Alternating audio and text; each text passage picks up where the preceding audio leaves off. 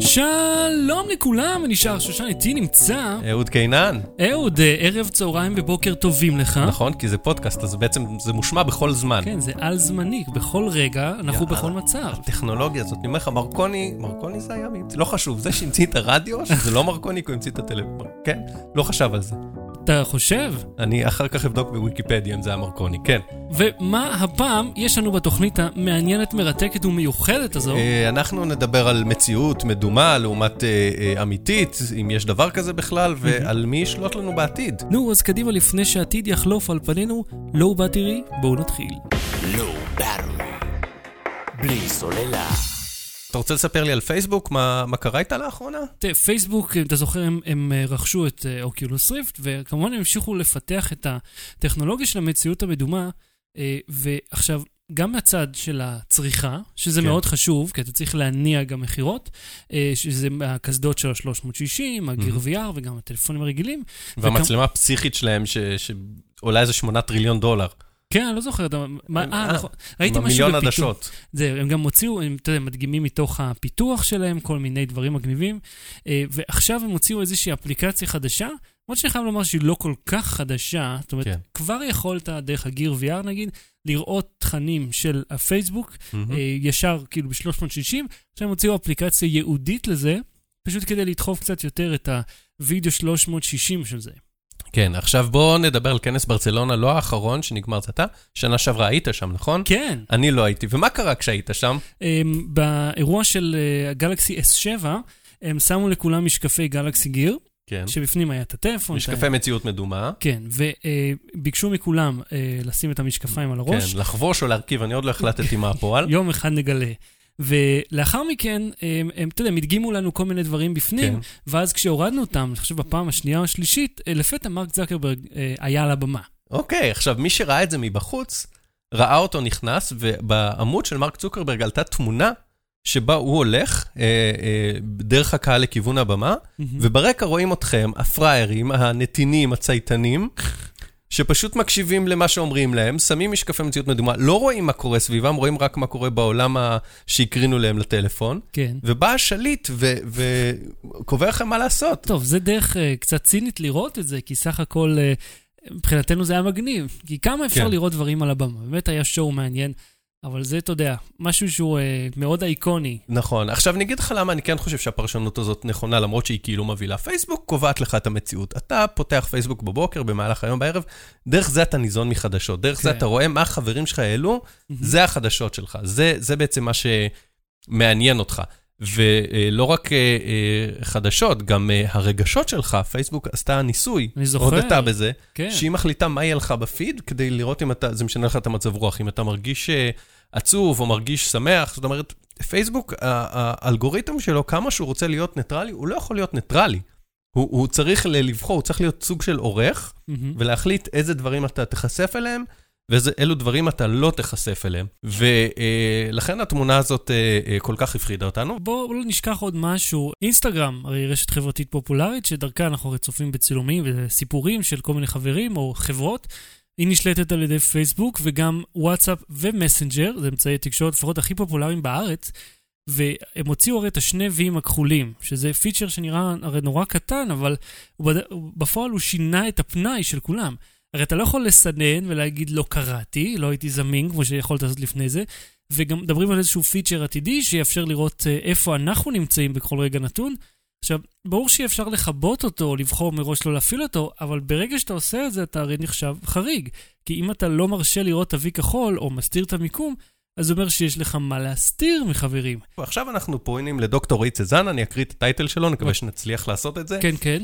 חוקר במרכז אה, בלווטניק לחקר הסייבר באוניברסיטת תל אביב, ומחבר הספר השולטים בעתיד בהוצאת כינרת זמורה ביתן דביר. נראה לך שצוקרברג או פייסבוק בעניין הזה משנה את כללי הנימוס של האנושות? בהחלט. צוקרברג ואמזון וגוגל משנים את הדרך שבה אנחנו מתקשרים, שבה אנחנו מדברים. ובוא נאמר את זה ככה. אין כאן משהו שהוא חריג או מפחיד, אילולא עניין אחד, אפקט הגודל, שפייסבוק שולטת כיום ב- בשני מיליארד אנשים למעשה, mm-hmm. ודרך התקשורת ביניהם. והיא שולטת בהם, אגב, ברמה שכל ממשלה הייתה, הטוטליטרית הייתה יכולה רק לקנה, שהיא יכולה לאסוף מהם את כל המידע, בכל רגע נתון, בכל זמן, וג- וגם להגדיר מרצון, להם מה כאילו. מותר להם להגיד ומה לא. כן, והם עושים את זה מר... מרצון. פרסמת כן. פתמה, פייסבוק יש לה את הזכות המלאה להוריד את זה, פרסמת משהו שהם לא אוהבים, פייסבוק יש לה את הזכות המלאה לצמצם את החשיפה של הפוסט הזה. והם לא, והם לא חייבים להגיד לך איך הם עושים את זה, לפי מה הם עושים את זה, האם עושים החרגות וכן הלאה. עכשיו אני חייב להגיד לכם משהו, הממשלה, כל הממשלה בעולם לא יודעת להתמודד עם זה, עדיין יוצא דופן אולי, זה סין ורוסיה, שבעצם מה שהן עשו, הן פשוט מגבילות את, ה, את הרשת אצלן, ויש להן כוח מאוד גדול על החברות.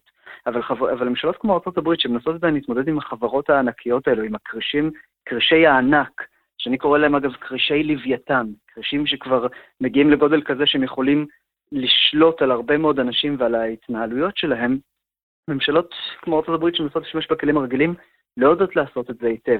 אני דיברתי עם אחד היועצים הבכירים של אובמה, לפני שנה בערך, ואני שאלתי אותו, איך אתם מתמודדים עם החברות האלו? Mm-hmm. איך אתם מוודאים שהם נותנים באמת את הציבור, שהן מתנהלות בהגינות מול הציבור?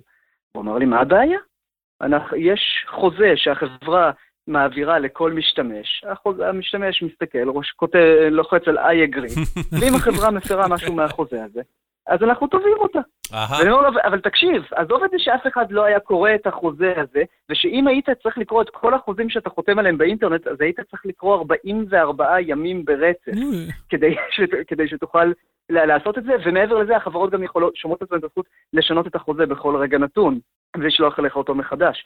ואני אומר לו, אבל עזוב את זה, הבעיה היא שהחוזה הזה לא אומר שום דבר, הוא בסך הכל אומר שהחברה נניח לא תשתף את המידע הפרטי שלך, יופי. אבל מה הוא אומר לגבי זה שהיא תיתן לך מידע אמין? מה הוא אומר לגבי זה שתהיה לה התנהלות סבירה? הרי אין שום מניעה שגוגל למשל לא ימליצו יותר, ייתנו תיעדוף לשירותים של עצמם. ואנחנו יודעים שזה מה שקורה. אנחנו יודעים גם שבית המשפט הפדרלי אישר את ההתנהלות הזאת. אנחנו יודעים שבית המשפט הפדרלי אישר את ההתנהלות לכאורה של ילפ, ששוב, לכאורה, לפי דיווחים של בעלי עסקים, ילפ מאיימת על בעלי העסקים, שאם הם לא יתמכו בילפ, כלומר, אתם יודעים, ישלמו מאה דולרים לחודש על האתר, או כמה, mm-hmm. ש... או כמה שילפ מגדירה, mm-hmm. הרי שהביקורות של הגולשים בילפ, הביקורות הגרועות, ימשיכו להופיע גבוה למעלה, בעוד שאם הם כן ייתנו את הכסף לילפ, Aha. אז הביקורות של הגולשים, הביקורות השליליות, ירדו הרבה למטה. איזה משחק מלוכלך. תראו, זה, זה משחק מלוכלך, אבל יש, לכאורה, יש כאן, יש כאן את ההיגיון הפנימי. החברה יש לה חוזה מאוד ברור, היא מגדירה מה, מה מותר ומה, ומה אסור, ואין כאן משהו שהוא יוצא, שהוא יוצא דופן באופן עקרוני. הם, עכשיו, זה לא אפילו שילפ, ילפ טוענת, היא לא מוחקת אפילו את הביקורות. אם אתה בעל עסק, אתה יכול, אתה לא במצב שאתה יכול להגיד, טוב, אז אני לא רוצה להיות ילפ בכלל, לא כן. צריך, עזבו אותי, לא זה, כי אתה לא תהיה בילפ. אנשים יחשבו, כמו שאמרנו קודם, שיש לך מה להסתיר, למה אתה לא בילפ? כי אתה מפחד מביקורות רעות, כי אתה אה, אה, לא, לא נוח לך שאנשים אה, יבקרו אותך ו- ויגידו לגולשים אחרים שהאוכל אצלך לא היה טעים, אז אתה נכפה עליך, להיות חלק מזה, כמו שנכפה עליך להיות בפייסבוק, ונכפה עליך להיות בוואטסאפ. אבל אתה חושב אבל שנכפה עליך להיות בפייסבוק? אתה חייב להיות? אתה יכול גם לא. קודם כל, אני חייב להיות בפייסבוק. אם אני רוצה שהגיגים שלי יגיעו לציבור, אני חייב להיות בפייסבוק. אני רוצה להיות בקשר עם כל החברים שלי, אני חייב להיות בפייסבוק. אני רוצה להיות בקשר עם כל המשפחה שלי, שיש להם קבוצות וואטסאפ למשפחה שלי, למשפחה שלי אשתי, אני חייב להיות בוואטסאפ, שזה פייסבוק. אתה לא יכול להיות בן אדם נורמטיבי בחברה, בלי להיות בפייסבוק, בלי להיות בוואטסאפ, בלי להיות בטוויטר, באחד, באחד מאלו. ואגב, זה כמעט אותו, זה כמעט אותו הדבר. פייסבוק, וואטסאפ, אינסטגרם, זה הכל פייסבוק. עכשיו, תשימו לב לרגע מה קורה. בספר שלי אני כותב על הבעיה הגדולה, שהיא בעצם שהקרשים הופכים להיות קרשי לוויתן. שבעצם אנחנו עוברים לשוק דיגיטלי, שבו מטבעו של השוק, בעצם טבעו של השוק, יש את אפקט המנצח לוקח הכל. כלומר, מנצ... בשוק דיגיטלי צומחים לנו המנצחים הגדולים. אתם יכולים לראות זה למשל בגוגל, ששולטת על, על נתוני חיפוש שהם די מטורפים, בין שישים וחמישה ל-שמונים אחוזים משוק החיפוש, זה גוגל. וכל השאר מתחלקים עוד עשרה אחוזים לבינג, עוד עשרה אחוזים ליהו, ואגב, מה מילת החיפוש הנפוצה ביותר בבינג וביהו? גוגל, פייסבוק. גוגל, בדיוק, כן. לא, גוגל. אז הנקודה היא שגוגל למשל, יש לה מונופול רך על שוק החיפוש, פייסבוק יש לה מונופול רך על, על הרשת החברתית, ותשימו לב שאין עוד רשת חברתית באנגלית, כמו פייסבוק. המתחרה הגדולה ביותר שלהם היא טוויטר, שהגיעה ל-שלוש מאות מיליון משתמשים בקושי, בזמן שפייסבוק מגיעה כמעט לשני מיליארד אנשים, כלומר זה, זה, זה כמעט עשרים אחוזים גודל. אובר, אוהבים להגיד שיש לה את המתחרה הגדולה שלה, שהיא ליפט, זה שטויות. ליפט היא עשרים אחוזים ופחות מזה מהגודל של אובר. ואובר רק ממשיכה לגדול, וליפט לא, לא מתרחבת אפילו בקרוב לאותו קצב. כלומר, יש לנו כאן את אפקט, כמה אפקטים מצטלבים, שאני לא אדבר עכשיו על הסיבה עליהם, אבל הם יוצרים את התוצאה הסופית של מנצח גדול בכל תחום, שהוא זה שבעצם מכתיב איך ה, את, את המדיום החדש ואת ההתנהלות שלנו בתוכו. ורק כדי שתבינו, לינקדין, שמעתם פעם על לינקדין, נכון? בעיקר קיבלנו את המיילים האלה. ש-congratulate you on your זה. אה, בדיוק. אז תראו, לינקדין נמכרה לאחרונה למייקרוסופט, ויש משהו מרתק בכך, במה שאמר אחד המנהלים הבכירים של לינקדין, שאלו אותו למה הוא מכר את מייקרוסופט, והוא ענה, למה הוא מכר את לינקדין, והוא ענה בצורה הבאה, מכרנו אותה כי לא הרגשנו שאנחנו יכולים להתחרות בשוק, לא הרגשנו שאנחנו יכולים להתחרות בגוגל, בפייסבוק, וזה דבר מדהים, כי לכולם יש לינקדין, לכל בן אדם היום שרוצה להיות בעולם העבודה, יש לינקדין. ואפילו הם לא הצליחו בעצם לפתוח רשת שתתחרה בגדולות האחרות. כלומר, יש מקום רק למנצח אחד או שניים אה, ב- בכל תחום, והשאלה עכשיו היא, איך אנחנו מבקרים על המנצח הזה? איך אנחנו מונעים ממנו mm-hmm. בעצם להתחיל לעשות כרצונו, גם במקומות שבהם זה לא בהכרח מיטיב עם החברה, עם החברה, עם הצ... לא עם החברה הפרטית, אלא עם הסוסייטי. ואם כבר הזכרת החברה, ביולי שנה שעברה ניאנטיק השיקה את המשחק הסולארי פוקימון גו, שלהבדיל משאר המשחקים הסולאריים, שלח מיליוני שחקנים אל הרחוב כדי לאתר את דמויות המשחק. עכשיו, מעבר לזה שמדובר פעילות פיזית מבורכת, זאת גם הייתה דוגמה מצוינת לאיך מציאות וירטואלית יכולה להשתף בחיי היום-יום. פוקימון גו הוא סוג אחר של אפליקציה שמשפיעה על תפיסת המציאות שלנו. הוא משלב מציאות וירטואלית, מציאות מדומה, עם המציאות הפיזית. ובעצם הוא מלביש את המציאות הווירטואלית על המציאות הפיזית. כל מקום שאני הולך אליו, יש את הקואורדינטות שלו בשרת של החברה, והחברה בהתאם לזה יודעת מה להקרין לי באותו אזור, איזה פוקימונים לשים לי וכן הלאה. עכשיו, אני ראיתי את הכוח של האפליקציה הזו, של מציאות רבודה, בהשפעה על התנהלות של אנשים, כשאני הסתכלתי ברחוב מחלון הבית, כאן בארצות הברית, פרובידנס, רוד איילנד, לפני כבר כמעט שנה, כשזה רק התחיל, ואני רואה משהו כמו עשרה אנשים הולכים ברחוב שלי, על הכביש, לא מתייחסים לשום דבר מסביבם, זה בסדר, זה רחוב קטן וצדדי, והם כולם מסתכלים בסמארטפונים שלהם. הם כולם עם העיניים נעוצות בסמארטפון, הולכים, לא עושים חשבון, ואז פתאום עוצרים כאיש אחד, בלי לדבר אחד עם השני, מסתובבים ימינה, הולכים כמה צעדים, עוצרים ומתחילים לדפוק על הסמארטפון עם האצבעות כדי לתפוס את הפוקימון שהיה שם. מה בעצם קרה כאן? האנשים האלה הולכים בקו התפר שבין המציאות הפיזית למציאות הווירטואלית, למציאות הדיגיטלית. הם הולכים על הכביש שהוא המציאות הפיזית, והם הם מתייחסים לפוקימונים שהם המציאות הדיגיטלית. וברור לנו שאת התשתיות הפיזיות, למשל את הכביש, רק לממשלה יש כוח ויש רשות לסלול, וזה גם עולה הרבה מאוד כסף, אבל גם בגלל שאם יבוא בן אדם וינסה לשים תמרור באיזשהו כביש, סתם ככה mm-hmm. קיבל לו, הרי שהוא יכול לגרום לסכנת חיים. הוא משפיע בעצם על תפיסת המציאות של הרבה מאוד אנשים באותו רגע. והממשלה לא מרשה את זה. אבל מה קורה במציאות הווירטואלית?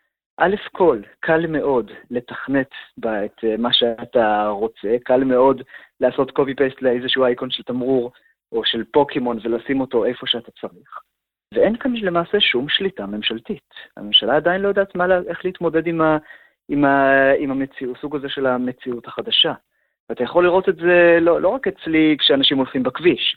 היה אזור בזמן ההייפ של הפוקימון גו, שכל המכוניות העטו בו. ואתה לא מבין למה, עד שאתה רואה שיש פוקיסטופ באותו אזור. אז הפוקיסטופ הוא למעשה סוג של תמרור. כן, הוא למעשה סוג של תמרור שאומר לכולם, תעטו קצת, יש כאן סיכוי גבוה שאנשים יעשו תאונה. אבל הממשלה לא יודעת להתמודד עם זה, כי ממשלות עובדות, עובדות בתשתיות הפיזיות, וזה לוקח הרבה מאוד זמן לשנות תשתיות פיזיות ולקבל אישור לשנות תשתיות פיזיות. ותשתיות וירטואליות לוקח שנייה. תשתיות וירטואליות לוקח שנייה, והרבה פעמים גם מי שמשנה אותן, זה בכלל בינה מלאכותית, mm-hmm. אלה אלגוריתמים שעושים את זה באופן אוטומטי. Mm-hmm. תראו לרגע, תחפשו ביוטיוב, יש לכם סרטונים, מה קורה כשצ'אריזרד, הפוקימון הגדול 아, מכולם, זה, הנדיר כן. מכולם, טוב, אחד הנדירים מכולם, כן, מופיע איש. פתאום באמצע כיכר בסין. כן. מה, אז... לגמרי, חמשת אלפים אנשים רצים כולם בעמוק מוחלט כדי לתפוס אותו. תראו איזה שליטה יש לכם כאן מצד חבר, חברה פרטית mm-hmm. על המציאות. שאנחנו חיים בה. אז ניאנטיק שולטת בעתיד? כן. אוקיי. ואתה יודע מי השקיע בניאנטיק? גוגל. השאלה היא לא אם יש בן אדם אחד או ישות אחת ששולטת בעתיד. כל הזמן יש הרבה אנשים והרבה ישויות שולטות בעתיד. התמה של השיחה היא שם הספר שלך, שולטים בעתיד. בגלל זה אנחנו כל פעם שואלים, האם זה שולט בעתיד? האם זה שולט בעתיד? נכון, נכון. נכון, והתשובה היא מורכבת. יש לכם, בשולטים בעתיד אני בעצם מתאר את המצב כמו שהוא היה עד היום, שבו אני מתאר בו שלוש ישויות מרכזיות. הממשלה, שיש לה כוח מאוד מאוד גדול, אני קורא להם הלוויתן, הוא המגושם, הוא האיטי, אבל יש לו כוח עצום. הקרישים, שאלה ברוני ההייטק, הפייסבוק, הגוגל, האמזון וכדומה, שמהירים, זריזים, משתנים כל הזמן, מנסים הכל. תראו איך שגוגל מנסה הכל ונכשלת בהרבה דברים, אבל היא כל הזמן ממשיכה להתקדם, וכל הזמן ממשיכה ליצור את הסביבה הבאה, כדי שתוכל להמשיך לשלוט גם בה. לוויתן כמו של הובס או סתם לוויתן? זה גם הלוויתן של הובס, כן. משם הגיעה האנלוגיה המקורית, הלוויתן, הקרישים, ואחרון חביב, הציבור, שאני קורא להם הסרדינים. ואלה, וזה אני ואתם, וקרוב לוודאי שרוב השומעים. ואנחנו בעצם מנסים להסתדר בין ממשלה ש... לא באמת עושה את מה שאנחנו רוצים, וזה כבר ידוע גם ברמה הסטטיסטית, כמו שאני מראה בספר, ולבין תעשיות, שמה שקורה זה שהן מתחילות לקבל כוח מאוד מאוד גדול, שמתרכז במספר קטן יחסית של חברות, עם מספר עובדים בכל חברה כזאת, שהולך וקטן גם הוא. בספר שלך אתה מדבר על זה שאנחנו בעתיד ניתן מרצון, את הפרטיות שלנו, כיוון שאנחנו נבין שזאת הדרך היחידה למנוע אה, כמו מתקפות טרור, או, או כל מיני עניינים כאלה ש, אה, שרק שליטה מוחלטת במידע ובאנשים תאפשר. אני, אני רוצה לתת דוגמה רגע יותר פשוטה לוויתור על פרטיות שזה טרור, שזה אנחנו כבר חווים בשדה תעופה, אבל אני נותן לגוגל לדעת איפה אני בכל רגע, ואז בבוקר כשאני קם, היא אומרת לי, איפה האוטו שלי חונה, איפה הכנתי אותו, אם שכחתי. כן. היא, אם לפני uh, שלושה ימים, אני לא זוכר באיזה שעה הגעתי לעבודה כדי להחתים את הכרטיס, יש את מאפס טיימליין, שאומר לי בדיוק מתי הגעתי לעבודה, על הדקה, נכון. מתי יצאתי, באיזה כלי תחבורה עשיתי את זה, וזה מאוד מאוד מאוד נוח. כן. ומצד שני, זה נותן המון מידע שכרגע משמש לפרסומות, ובעתיד יש כל מיני הפחדות לאיזה דברים הוא ישמש. תמשיך את הטיעון שלך שחר. לא, לא, ציינת את זה מצוין. לא, לא, זה בדיוק הטיעון, אבל... אוקיי, אז אני קודם כל, אני אענה לחלק הראשון של הביטחון מהטרור. אתה לא תיתן את המידע שלך כדי לבטח את עצמך מטרור. אתה כבר עכשיו נותן את כל המידע שיש לך כדי להגן לעצמך מטרור. הנה כמה הנתונים לגבי שסנודן חשף, ושהם רק יהיו יותר ויותר ברורים עם השנים. שלמשל ה-אן אס איי צוטטה אה, לשיחות הטלפון של מאה ועשרים מיליון אזרחים mm-hmm. בארצות הברית. בקטנה. שהיא עשתה חמישה מיליארד רישומים מדי יום, מכל העולם. היא עשתה מידע על תשעים ושבעה מיליארד תכתובות דואר אלקטרוני mm-hmm. בחודש. תשעים ושבעה אימיילים מדי חודש. תשעים ושבעה מיליארד, סליחה, תשעים ושבעה מיליארד אימיילים זה רק האינבוקס שלי, אני לא יודע אם יצא. עזוב את זה, אתה מבין כמה, כמה פרסומות להגדלת הפין, הם, הם קלטו שם. אבל, אבל תראו, צחוק צחוק, אבל מה שקורה זה שקודם כל, אם אתם חיים מחוץ לארצות הברית, הרי שאין לכם שום זכויות בעיני ממשלת ארצות הברית, והיא כבר אספה את כל המידע עליכם, ועל זה אין הרבה ויכוח לדעתי. אגב, אותו דבר גם לגבי ממשלת רוסיה וממשלת סין, בוודאות ש... שהיא די גבוהה. אם אתם בתוך ארצות הברית, הרי שעד לאחרונה החוק הפטריוט אישר לאסוף את הנתונים שלכם, רק אם, תקשיבו טוב, אם אתם מקושרים לאדם שמקושר לאדם, שמקושר למישהו ש...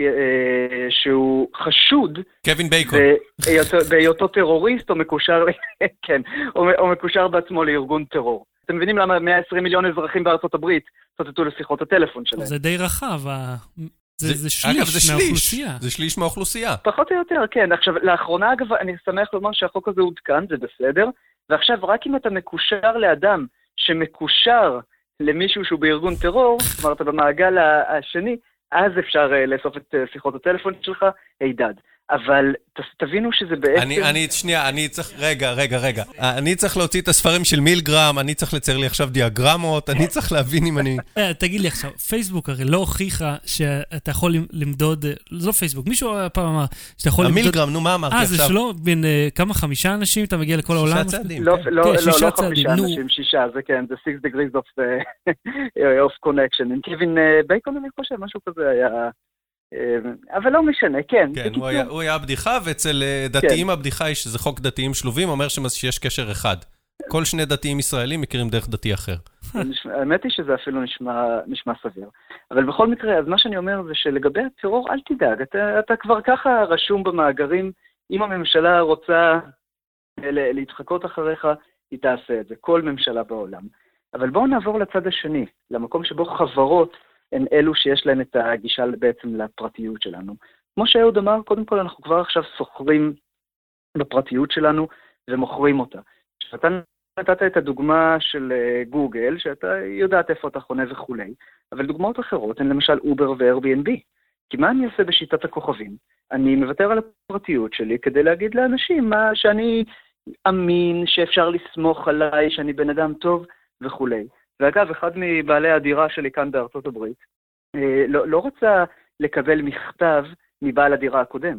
הוא רצה שאני אראה לו את הציון שלי בכוכבים ב-Airbnb, כי הוא הניח במידה רבה של צדק, שאם אני לא הרסתי את הדירות הקודמות שלי, שהתארחתי בהן ב-Airbnb, כנראה שגם אצלו אני עומד להיות בסך, בסך הכל בסדר.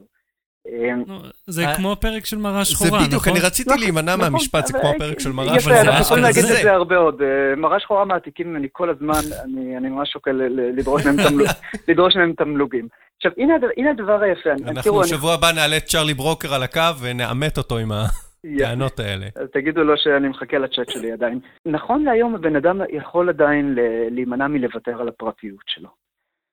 זה דורש לחיות במערה ואיפשהו, אבל הוא יכול לוותר על הפרטיות שלו. אבל אנחנו מתקדמים לעולם שבו א', אתה לא תוכל, אתה לא תוכל שלא לוותר על הפרטיות שלך, וב', אתה לא תרצה, אתה לא תרצה להישאר אנונימי. אתה לא תרצה בגלל שאתה לא רק תקבל הטבות בנוסח, טוב, אני יודע איפה אני חונה, ויעירו אותי בשעה הנכונה בבוקר וכו', אלא אתה תקבל הטבות ברמה של בריאות, שהיא תהיה בר... בר... שירותים בריאותיים טובים בהרבה ממה שיש לנו כיום. אתן לכם כמה דוגמאות. גוגל אה, הראו לאחרונה שבאמצעות חיפוש, אה, ניתור אחר חיפושי, החיפושים שאתם עושים בגוגל, אפשר לזהות אנשים שחולים בסרטן, אה, בסרטן הלבלב, עוד לפני שהם בעצמם יודעים על זה. פשוט לפי תבנית החיפושים שלהם. כן. אה, יש אה, ראיות שאפשר לזהות אה, התקפי לב, ארבע שעות לפני הזמן, לפי הדברים הכי פשוטים, לפי ניטור המדדים הפיזיולוגיים שלך, של כל אדם ואדם.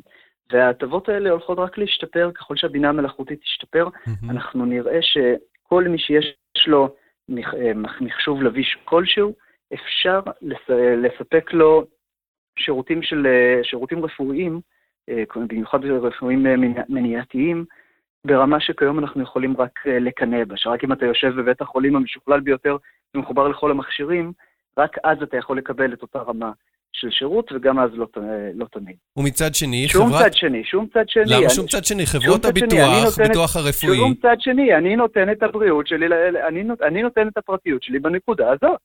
אני רוצה להיות בריא. אתה רוצה להיות בריא, אבל אתה רוצה לא לשלם יותר ביטוח רפואי. כפי לב וכולי.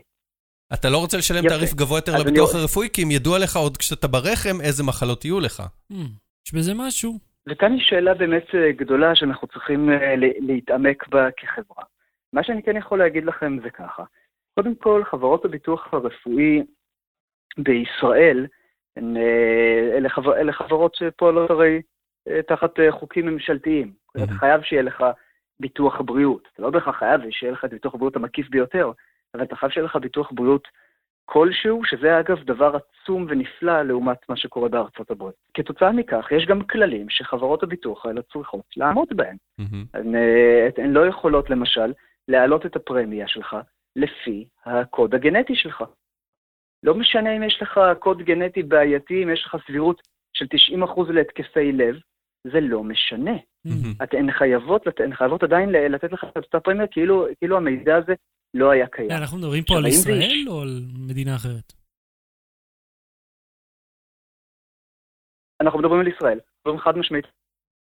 בארצות הברית, התחום של הביטוח הרפואי הרבה יותר מופרט, והרבה יותר בעייתי, ואני לא רוצה להיכנס אליו כל כך.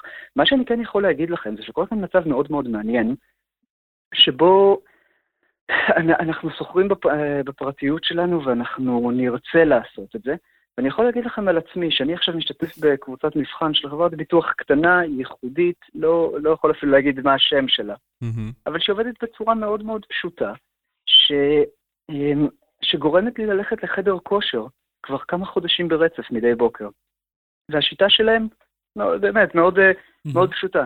אני נותן להם את הרשות לדעת איפה אני, באמצעות התחקות אחר ה-ג'י פי אס של הסמארטפון שלי. Mm-hmm. אני נותן להם, אני נותן להם לדעת, מה קורה בגוף שלי, לפי צמיד הפיטביט שאני, שאני עונד, לפי טבעת האורה שיש לי על היד שמחמתים את הדופק שלי, שמחמתים את הפעילות הגופנית שאני עושה, את קצב הנשימה וכו'. Mm-hmm. וזה כל מה שצריך מסתבר. עכשיו, מה קורה? כל פעם שאני הולך לחדר כושר, הם יודעים שאני בחדר הכושר, הם יודעים שאני לא סתם יושב שם וקורא עיתון, אלא הם יודעים שהדופק שלי ב-מאה ועשרים פלוס, mm-hmm. ושאני באמת... עושה, עושה, עושה צעידה בהליכון שעה ולפעמים שעתיים. והם מתגמלים אותי. הם, הם מורידים לי את הפרמיה. הם נותנים לי כסף. וואלה. הם, מוריד, הם מורידים את המחיר, זה, זה כמו לתת לי כסף. ותחשוב לרגע מה, מה קורה כאן. כולם מרוויחים בעצם. אני מרוויח כי אני מקבל בריאות טובה, כי אני באמת הולך לחדר הכושר ויש לי תמריץ ללכת לחדר הכושר, ואני מקבל לכאורה גם כסף, כלומר אני משלם פחות. והם מרוויחים בגלל שהם לא יצטרכו בעוד עשרים שנים להוציא, להוציא מיליון דולרים על הטיפול בי, בגלל שיש לי מחלות לב שהתפתחו בגלל הכושר הגופני הלקוי שלי. אתה לא חושב אבל שמתישהו ייגמר לך המוטיבציה, אתה תגיד, טוב, לא משנה, כאילו קחו את הכסף, רק תעזבו אותי בשקט מהחדר כושר הזה. יכול להיות שבהחלט שבשלב מסוים תיגמר לי המוטיבציה. זה חלק מהעניין. אנחנו נכנסים לעולם שבו אנחנו, שבו חברות מחפשות את המודלים הנכונים ביותר, להנדס אותנו ולהשפיע על, על, על הדרך שבה אנחנו רואים מיזמים כאלו. שם... הם יצטרכו להשתמש באלמנטים של גניפיקציה, ויש חברות שעושות גם את זה, כדי באמת לגרום לנו להמשיך, להמשיך להתעמל. אבל הנקודה היא שאנחנו נצטרך למכור את הפרטיות שלנו, לוותר על הפרטיות שלנו, כדי לקבל את הרמה הזו של, של בריאות. זה נשמע כאילו אני חוזה שחור, זה נשמע כאילו הכל רע, הכל נוראי, ואני חייב להגיד שמי שקרא את הספר, הביקורות שלו היו בערך ככה, שקודם כל תזן הגורם לכם לסנוע את הטכנולוגיה, ואז הוא גורם לכם לאהוב אותה מחדש. בגלל שכל מה שאמרתי על כל הבעיות שהממש... שהממשלות שולטות בנו, שהתעשיות שולטות בנו, זה החצי הראשון של הספר. ואז בחצי השני, אני מתחיל לדבר על הטכנולוגיות החדשות שמשנות את המרחב הדיגיטלי, שמאפשרות להחזיר את השליטה לידיים של האזרחים. אני מדבר שם על, על התקדמות למודל חדש של חברות תעשייתיות, שאני מכנה אותו להקות, שהסרדינים יכולים סוף סוף לפעול ביחד, באותו כיוון, ל- ל- ל- לעשות, לעשות עבודה משותפת, בלי, בלי ניהול מ- מלמעלה, ועם מינימום של המינימום של ה- של ה-venture capital, שצריך להשקיע כדי לגרום ללהקות כאלו לקום, ואנחנו רואים את זה מתחיל כבר עכשיו. אם כך, תודה רבה לדוקטור רועי צזן, אתה יכול למצוא את הספר שלו בכל החנויות המוכרות והמעניינות, וגם בפינתיות השכונתיות. אז וגם, אה... ב- ב- כן, לגנוב, לפלח עותק, לפלח, אתם יכולים גם, אבל רצוי שלא. בסורק אפסון חמש מאות וחמישים, כן. עמוד עמוד, וכן, להפיץ ב-פי די אף עקום. יכולים להדפיס אותו במדפסת תלת מימד. תודה רבה לכם. אהו, תגיד, איך אתה יצאת מה... מהשיחת עתיד הזאת? תשמע, אני יותר פסימי ממנו. אני אומר אופטימי. עוד יותר פסימי, הוא נראה לי די פסימי. לא, אבל הוא הבטיח בסוף מדינות חדשות ועולם חדש, וניקח את השליטה לידיים. אני חושב שאנחנו ב-חמש עשרה שנים האחרונות, מאז ש... בעצם מאז שגוגל קמה ב-תשעים ושמונה, ושניעו לנו סמארטפונים, אנחנו נתנו יותר מדי מידע, ועכשיו אנחנו קצת מנסים לרסן את זה, וזה טיפה מאוחר מדי. אני למשל, תמונות של הבת שלי, אני לא מעלה לפייסבוק. אני יודע שזה חרטה ברטה, כי היא תצולם ברחוב, ואנשים יעלו, והיא תרצה לעלות בעצמה, ולא תהיה לי שליטה על זה. אבל תהיה לה שליטה על זה. פחות או יותר. לא, לא תהיה לה שליטה על זה. תראה, אני חושב על מה שאומר על שהוא מנדב מידע, כדי לקבל שירות טוב יותר, הרי אני גם מנדב מידע, בשביל, אתה יודע, כל מיני דברים נחמדים, שירותים שממש נחמדים, ואני מקבל כל זמן הודעות מגוגל, הייתי באיזה מסעדה, אומר לי, מה דעתך על המסעדה? אבל אתה כאילו שם פרטים, אתה מנדב מידע שאין צורך לנדב אותו, כדי לשפר את השירות. האם זה עוזר לי? אני לא יודע, אבל מישהו אחר עשה את זה בעצמו, ועכשיו לי יש את המידע היותר מדויק. אז עד כאן תוכניתנו להפעם, אהוד קינן, תהיה אופטימי. אני אשתדל, אני לפחות יודע שיהיה עוד פרק. נכון.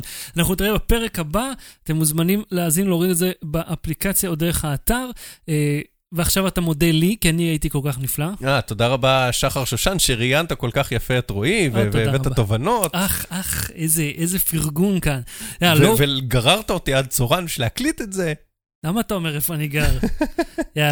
מסרתי מידע עליך. לואו בטרי, להתראות. ביי. לואו בטרי. בלי סוללה.